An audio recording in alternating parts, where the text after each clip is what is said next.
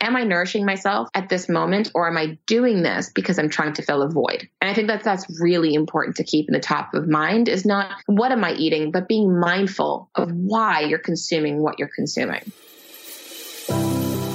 Talking with people about how to have a great retirement.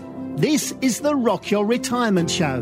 We don't talk about money, but we talk about almost everything else you need to rock your retirement. Now, here's your host, Kathy Klein. Welcome to Rock Your Retirement. I am so excited today because I have Melissa Ramos on the line with me, and she has this website called Sexy Food Therapy. We're going to talk about some things that might make you a little squeamish. So if you have little ones in the car, or if you're squeamish, you might want to skip this episode or just read the show notes first. So, Melissa, I went on your website and I took your little quiz, and thank you so much for coming on the show today. Absolutely. Thank you for having me. So tell me, what made you start sexy food therapy dot com?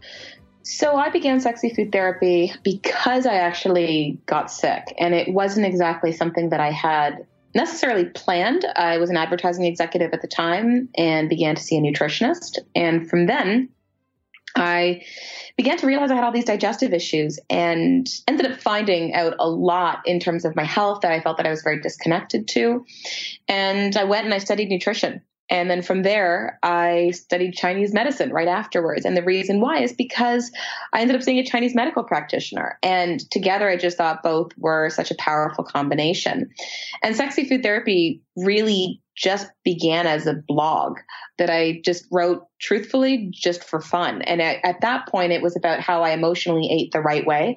I was documenting a lot of dating stories at the time, but as the business grew, because to my surprise, a bunch of people started reading it, it grew. And then the business focus obviously changed. A lot of it changed based on my own personal struggle with digestion, even struggle with hormonal issues, which I definitely have had because I've had a near-death experience.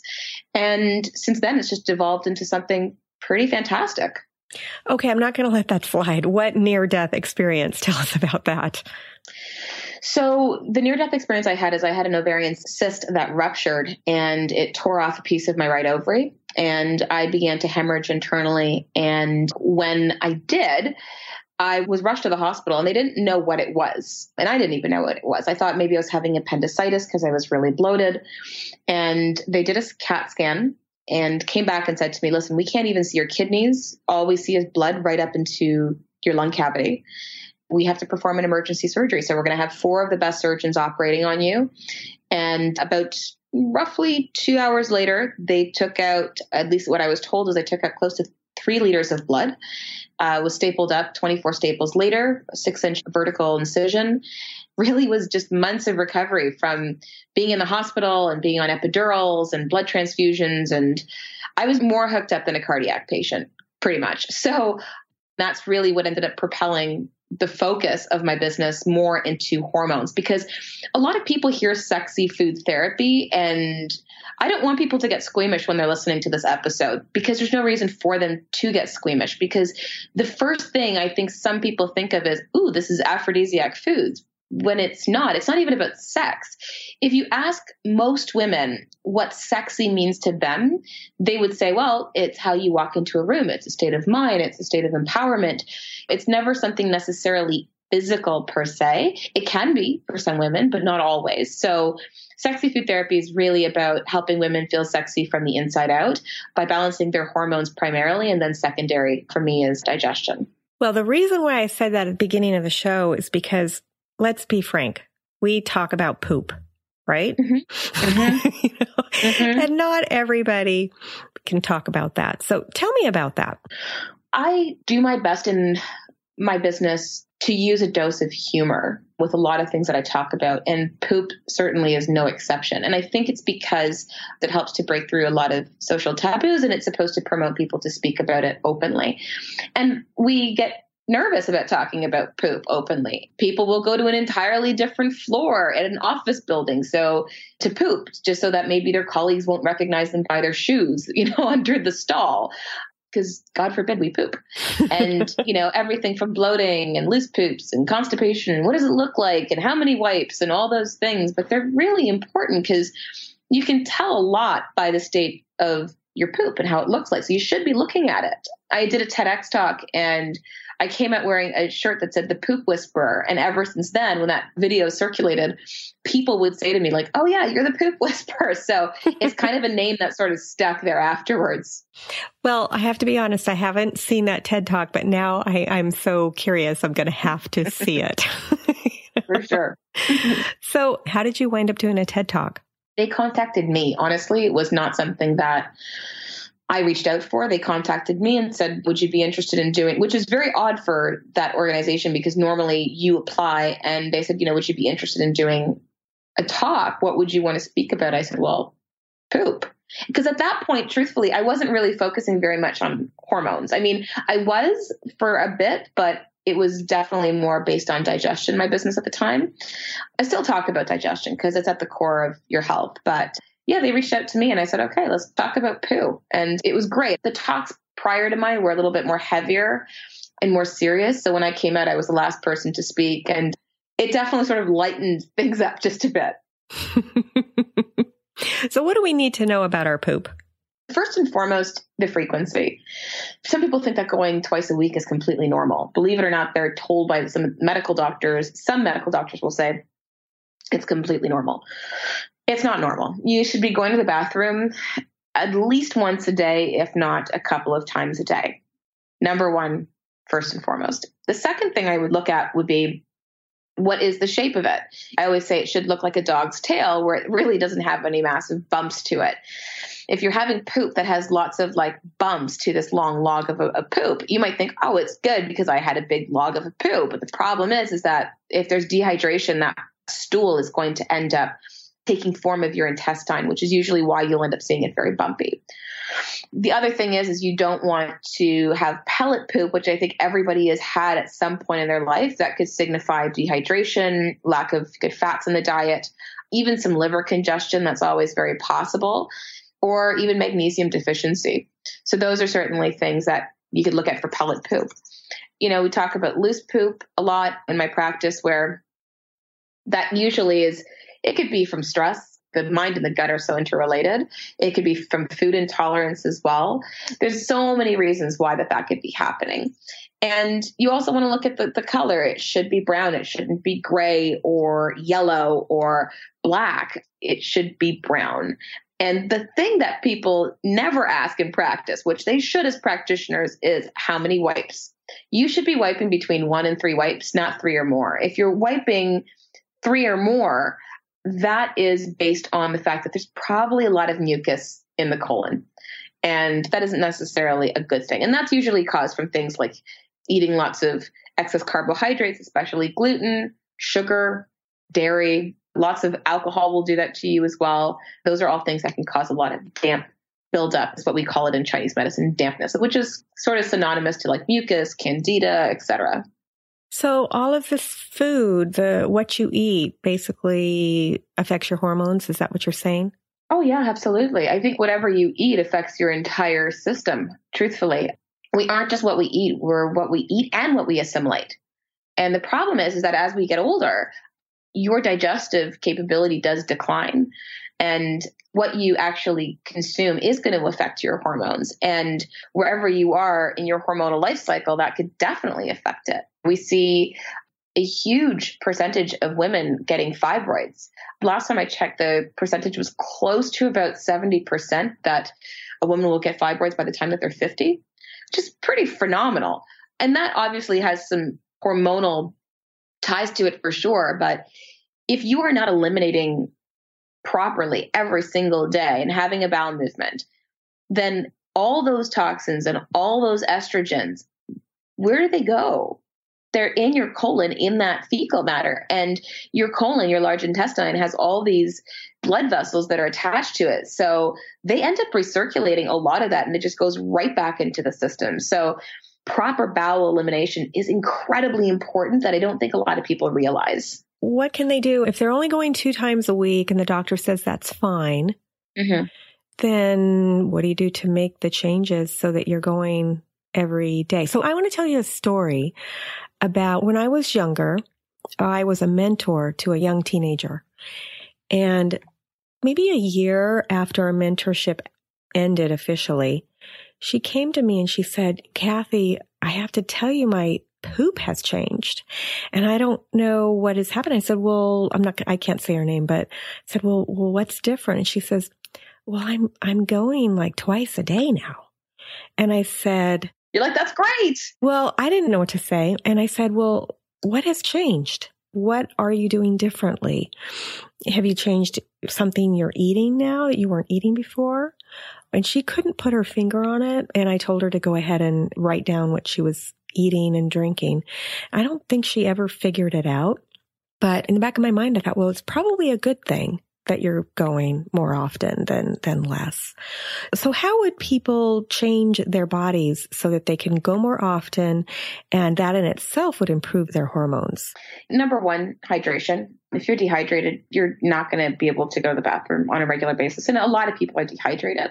I mean, even things as simple as blood pressure. Your blood pressure will be elevated when you're dehydrated. So when I first hear people who are like, oh, I have high blood pressure, I'm like, how much water do you drink? And quite often, more often than not, they're not drinking enough water. And you should be drinking about two liters of water a day, and it shouldn't be cold water. Cold water really is a doozy on your digestive system because it actually decreases the amount of hydrochloric acid, which is that stomach acid that's supposed to break down food earlier in the digestive process. So water is incredibly important, but room temperature water, having enough healthy fats. We were brainwashed by a lot of marketing that came out probably in the late seventies or so, eighties, when we start to see this massive Stop trend about insanity. Yes. Even that whole thing of whole wheat is so great for you. Like, and fat is, even saturated fat is bad for you. And it promotes high cholesterol, et cetera. Those studies were doctored, and that has been proven to this day. And that happened from Doctor Ansel Keys. And you can look this up, but they were completely falsified studies. And this, it was one of the biggest atrocities in the nutrition arena in our society, because you'll see a correlation with obesity rates just dramatically skyrocket around that same time. And people are eating excess carbohydrates and not enough fat because they think fat's the enemy. This is the really big problem. We should be getting more of our fiber in our type of carbohydrates from vegetables, not from breads and pastas and rice and so forth. I would ask people to really stay away from those foods, or at least greatly reduce them and just stay on a gluten-free primarily diet. Those are two of the big ones, is fat and hydration for sure. And the other part I would actually look at is emotional. So I have seen this more time. I have actually never seen a case of constipation, especially chronic constipation, where emotions were not involved. And according to Chinese medicine, if you have the inability to let go, you will have a problem with constipation. And I saw that even myself. In my early twenties, I was engaged, and I'm married now to a wonderful man. But in my early twenties, I was engaged to somebody who I still call the best fiance a woman could have, an ex-fiance a woman could have, because he was lovely. But I was in a relationship with somebody that was my best friend, and that we were friends for so long, that just wasn't any love there. Before I had left him, I was eating well, I was exercising, but I couldn't poop. And I honestly would poop like probably about twice a week. And I had horrible skin as a result of it. When I left that relationship and moved back to the city, sold my house, and made a huge life change, I actually was going to the bathroom, and no word of a lie, making up for lost time. Like, I was going to the bathroom and I'm like, okay, so there's a correlation here. And I've seen this happen with women and men over and over and over again. But quite often we're resistant to it. You know, when I go on vacation, I find that to be the case. Yeah. And then when I come back, I go over and over. Why would that be? Is it because of the different food that I'm eating or the water? There's a lot of stuff going on there. It's definitely just a change in your body for the most part. Like, you're in a new place, new food, new climate, so many different factors that the body just takes a moment to adjust, and it can be very difficult. So I always suggest people to bring a laxative, senna or cascara sagrada, which I would never even suggest generally in practice because they are habit forming. But for something like that, it's not necessarily a bad thing. And the problem is, is a lot of people go to hot countries and they're not drinking enough water. They might drink a liter or liter and a half at home. You go to a hot country, you're sweating more and you need more water. And you don't just need more water, but you need water and electrolytes, because the minerals in those electrolytes are going to also help with bowel regularity. And we're just not drinking enough because we're sweating out so much. So you need to replenish. And then I just start seeing people constipated all the time. Well, are you saying that people should drink Gatorade? Isn't that water and electrolytes? Gatorade is not something I would recommend because there's a lot of ingredients in there that are quite questionable. I probably would suggest something like coconut water. If you don't like coconut water, a lot of health food stores carry electrolyte drops and tabs that are going to be a much better option uh, that you can add into your water than taking Gatorade. I'm talking with Melissa Ramos about poop. And we're going to come right back after this short break to talk about what I found on her website, Sexy Food Therapy. Are your plastic containers multiplying behind closed doors? Hi, my name is Lisa Woodruff, and I am a professional organizer and productivity expert. Okay, what's going on behind those closed doors with all of those plastic containers? I want you to get them all out and put them on your kitchen counter or your kitchen table. All of them, every single one. And then match the tops and the bottoms. If you don't have a top, get rid of the bottom. And if you have a top with no bottom, get rid of the top. Then when you look at what you have left, I want you to think about, really, how many plastic containers do you need? How often do you use re- reusable plastic containers?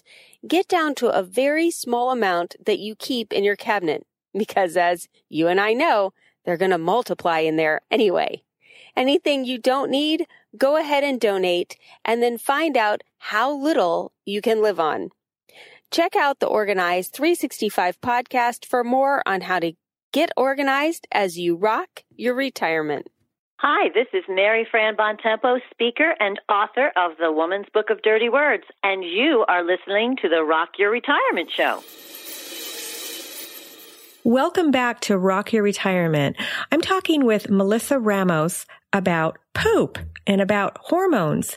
And now we're going to talk about my own personal questionnaire that I completed on her website, sexy food therapy dot com. Melissa, welcome back. Thank you so much. Well, thanks for putting this little questionnaire on your website. Before the interview, when I was doing my research, I went ahead and took your questionnaire. It was short and succinct, and it shocked me a little bit. I'm like, oh my goodness, look at the things they're asking me. But I went ahead and completed it. And I noticed that I do suffer sometimes from bloating, and you gave me some recommendations about that. And I also gain my weight in my hips, thighs, and bum. And some of the recommendations looks like they're things that I've been told before, that I need to re- remove wheat, dairy, and sugar. And I'm trying very hard to do that. I do have a question about dairy, though. I have noticed I, I went on one of these elimination diets and found that I'm sensitive to so many foods, including my three favorite foods, which are wine, chocolate, and dairy. Those are my favorite things. And of course, I'm sensitive to them, probably because I've overeaten them all my life. But I'm able to eat non-cow dairy. Like I'm able to eat sheep cheese and goat cheese, the hard kind. And I'm wondering, I know that's technically dairy, but do you have any idea why I would be able to eat that more than I could eat cow milk? Yeah. And the reason why is because sheep and goat have a smaller molecular size, so they're easier to digest. And that's the reason why that some people find themselves being able to digest that over cow dairy. Okay. So the digestion, and I'm going to just be real personal here. I don't have a problem with gas or anything like that with milk. It makes me cough. I get mucus in my throat. Mm-hmm. Same with perfume. If somebody's around me and they have perfume, I'm allergic to that. I didn't used to be. These are all new things that developed over my lifetime. Why is it that most people who say they're sensitive to milk, it's in a different direction, and I get all mucusy? Well, I think that it depends. Like, I think it depends on the individual. It's going to manifest differently in everybody, but things like dairy are very much mucus forming. So quite often I see that in a lot of people who drink milk and are not even intolerant or allergic to it, but it can manifest differently for some people. Some people can get sinus congestion because the digestive meridians do run through the face. You can see some people who, after consuming it, might have instant gut pain or have to run to the bathroom because they're having a loose bowel movement. So yeah, it really just depends on the individual. It just, we're all different. So how it's going to manifest is going to be very different. And that's what I like about your questionnaire. You do customize it to people. Now, because of the two symptoms that I have, it looks like it might be a little bit conflicting, because in one it said raw foods might be too hard to break down. And then in the other, when I'm talking about my hips, thighs, and bum, it's telling me to get fiber-rich veggies. So how do I deal with that? Do I alternate each day? Because I, I tend to start the day with a green smoothie shake that I create. I don't buy it. I create it, and it is a lot of raw food in that shake. And I use almond milk and then a pea protein, because of course I can't do whey protein because of my sensitivity to um, to dairy. What should I do based on that? You can still get fiber-rich vegetables and not eat them raw. You just have to cook them. If you're fine with having smoothies, then that's awesome. A lot of people who have a weak digestive system can struggle a little bit with having any sort of raw foods. Even smoothies can be really hard on a lot of people's guts. But again, totally depends on the person. Like, some people can do smoothies, other people will get a lot of cramping from it. So it just depends. Yeah, my husband used to. He used to get gas pretty badly when we first started doing the smoothies. And he still does now, but it's not as bad as it was. So what you're saying is, in his case, we might want to cook the veggies instead of eating them raw? Yes, most definitely. Okay, so what's the difference? Do you still get the same nutritional value when you're eating cooked foods? I'm not an expert. Well, a lot of people will say that, oh, but you're killing a lot of the enzymes and so forth by cooking the vegetables. But at the end of the day, if you're not digesting them because you don't have enough stomach acid, all those enzymes really don't matter. You're still going to be getting a lot of the phytonutrients that are within it that I think are going to be really important to gain from it. And there's some vegetables, like, say, for example, like, well, tomatoes, technically a fruit, but the beta carotene in tomatoes, for example, are actually more abundant as a result of actually cooking it. So for me personally, I think that if you can end up handling a little bit of raw, that's fine, but just do it on a small scale. If you've got digestive issues, if you can handle it, wonderful. But I would only leave it more from a seasonal perspective. Like, in the hotter months, raw foods tend to kind of sit in our bodies a little bit better because it's so hot outside. But for some people, they still struggle. So you're really going to have to look at this and see if this is right for you. Okay, that makes sense. And you said earlier that as you get older, it becomes more and more difficult to digest your food. Why is that? Because your stomach acid levels decline. Pretty much sums it up. It's like, if your stomach acid levels decline, when you consume food, it first goes into your tummy. And if it's going in your stomach and you don't have enough H C L, which is your stomach acid, it's very difficult to break it down. And you're already impeding the digestive process from early on. So I'm going to ask you two questions. Number one, is there anything you can do to increase your stomach acid? And number two, if I increase my stomach acid, won't I get heartburn? No. So heartburn is actually a result of not having enough stomach acid. So your body ends up overproducing it. So it's very much a misnomer when people say, oh, well, you know, I've got too much stomach acid. No, you don't. You have, you don't have enough of it. So your body overproduces it. Things like even proton pump inhibitors that people take for acid reflux can also create more digestive harm in the long run, because it really disrupts your digestive flora, which is all your good bacteria in your digestive system. If you want to increase the amount of stomach acid you have, you can take an enzyme formulation that you can get at your health food store, and just make sure that in the bottle, in that formulation, it also contains something called H C L, as in Larry. And when it has H C L, that simply just refers to hydrochloric acid. And that you can take about five, maybe ten minutes before you eat. And that's going to help to increase that digestive fire, that stomach acid, so that you can break down food just a little bit early on in the digestive process so that you're not impeding it. Okay. And what did you call that again that you would buy at the health food store? Something with H C L. What was it? They're digestive enzymes. And you'll see enzymes. It's in a bottle. They're capsules. And you go to your health food store, and that's essentially what you would purchase are enzymes. And you just want to make sure that in that formula, it contains H C L. Okay. So enzymes with H C L. That's great. So you have been giving us tons and tons of things to think about. Is there anything that my listener should keep in the top of her mind when thinking about what she is eating? Well, when you think about what you are eating, you have to think of, why am I eating this first and foremost? Are you eating something because you're stressed? And I think that it kind of boils down to why, because if we're really stressed or not feeling all that great, quite often we're not exactly craving a salad. We're going to be like cookies, ice cream, chocolate, chips, whatever your vice is. Wine could be as well. Pastas, all that sort of jazz. And you have to think about, am I nourishing myself at this moment, or am I doing this because I'm trying to fulfill a void?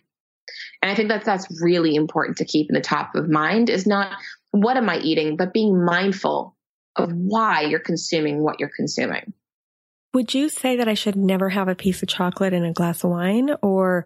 No, not at all. I think that chocolate, there's a lot of benefits to chocolate. There's, I always have chocolate bars at home, and I have them that are more than seventy-two percent chocolate, because chocolate has a ton of benefits to it. Wine, even in moderation, is great, but you shouldn't be exceeding more than four glasses a week. But the problem is we're seeing more studies coming out of women specifically who are binge drinking. So they won't drink for a period of time, and then they go out and they binge drink, and it's unhealthy. So to try to think of, why am I consuming this? How am I consuming it? Because it's not saying don't ever have chocolate. Don't ever have ice cream. It's just a matter of, if you do have it, someone once told me, don't drink when you're upset.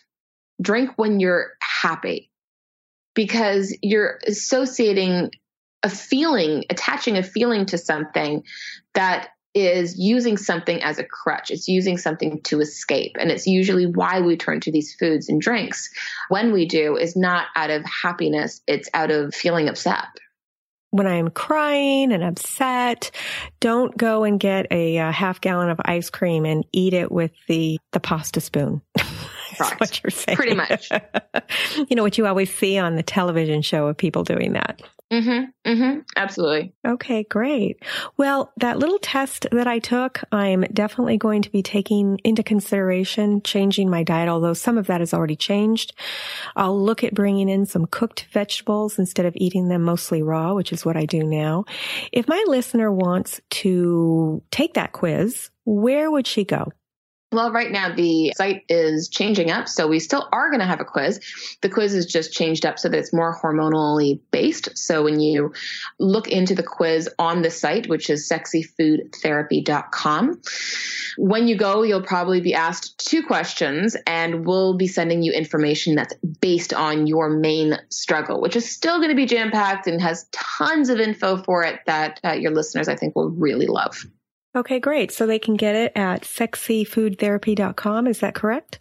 That's correct. Perfect. And is there any other way to contact you?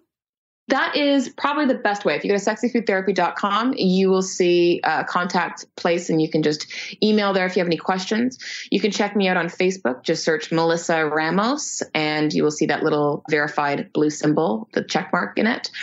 I'm also on Instagram, Sexy Food Therapy on Instagram. So check me out, and I'd love to be able to hear from your listeners. Right. Thanks so much. Melissa, thank you so much for coming on the show. I really appreciate it. Thank you.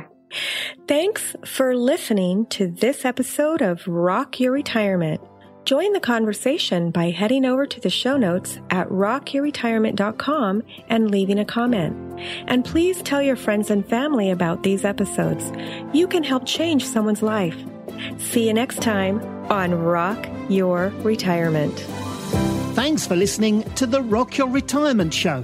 If you are rocking your retirement or know someone who would make a great guest on our show, please send us an email at podcast at rock your retirement dot com.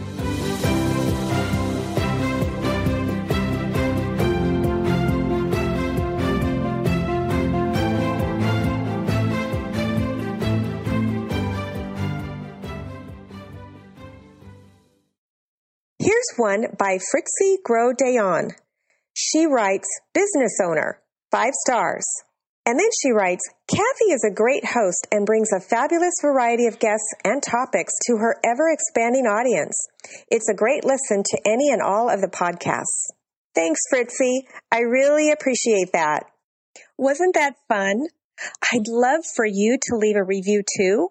And if you don't know how, just go to rock your retirement dot com slash review, and that'll take you to a free video tutorial that shows you how. Oh, wait. I wanted to thank you again for listening to the Rock Your Retirement Show. If you're a new listener, a good place to start is episode one sixteen. This explains the six pillars of retirement lifestyle and our general philosophy. Episodes one through two hundred thirty-six can be thought of as an encyclopedia. These are topics that may or may not be interesting to you.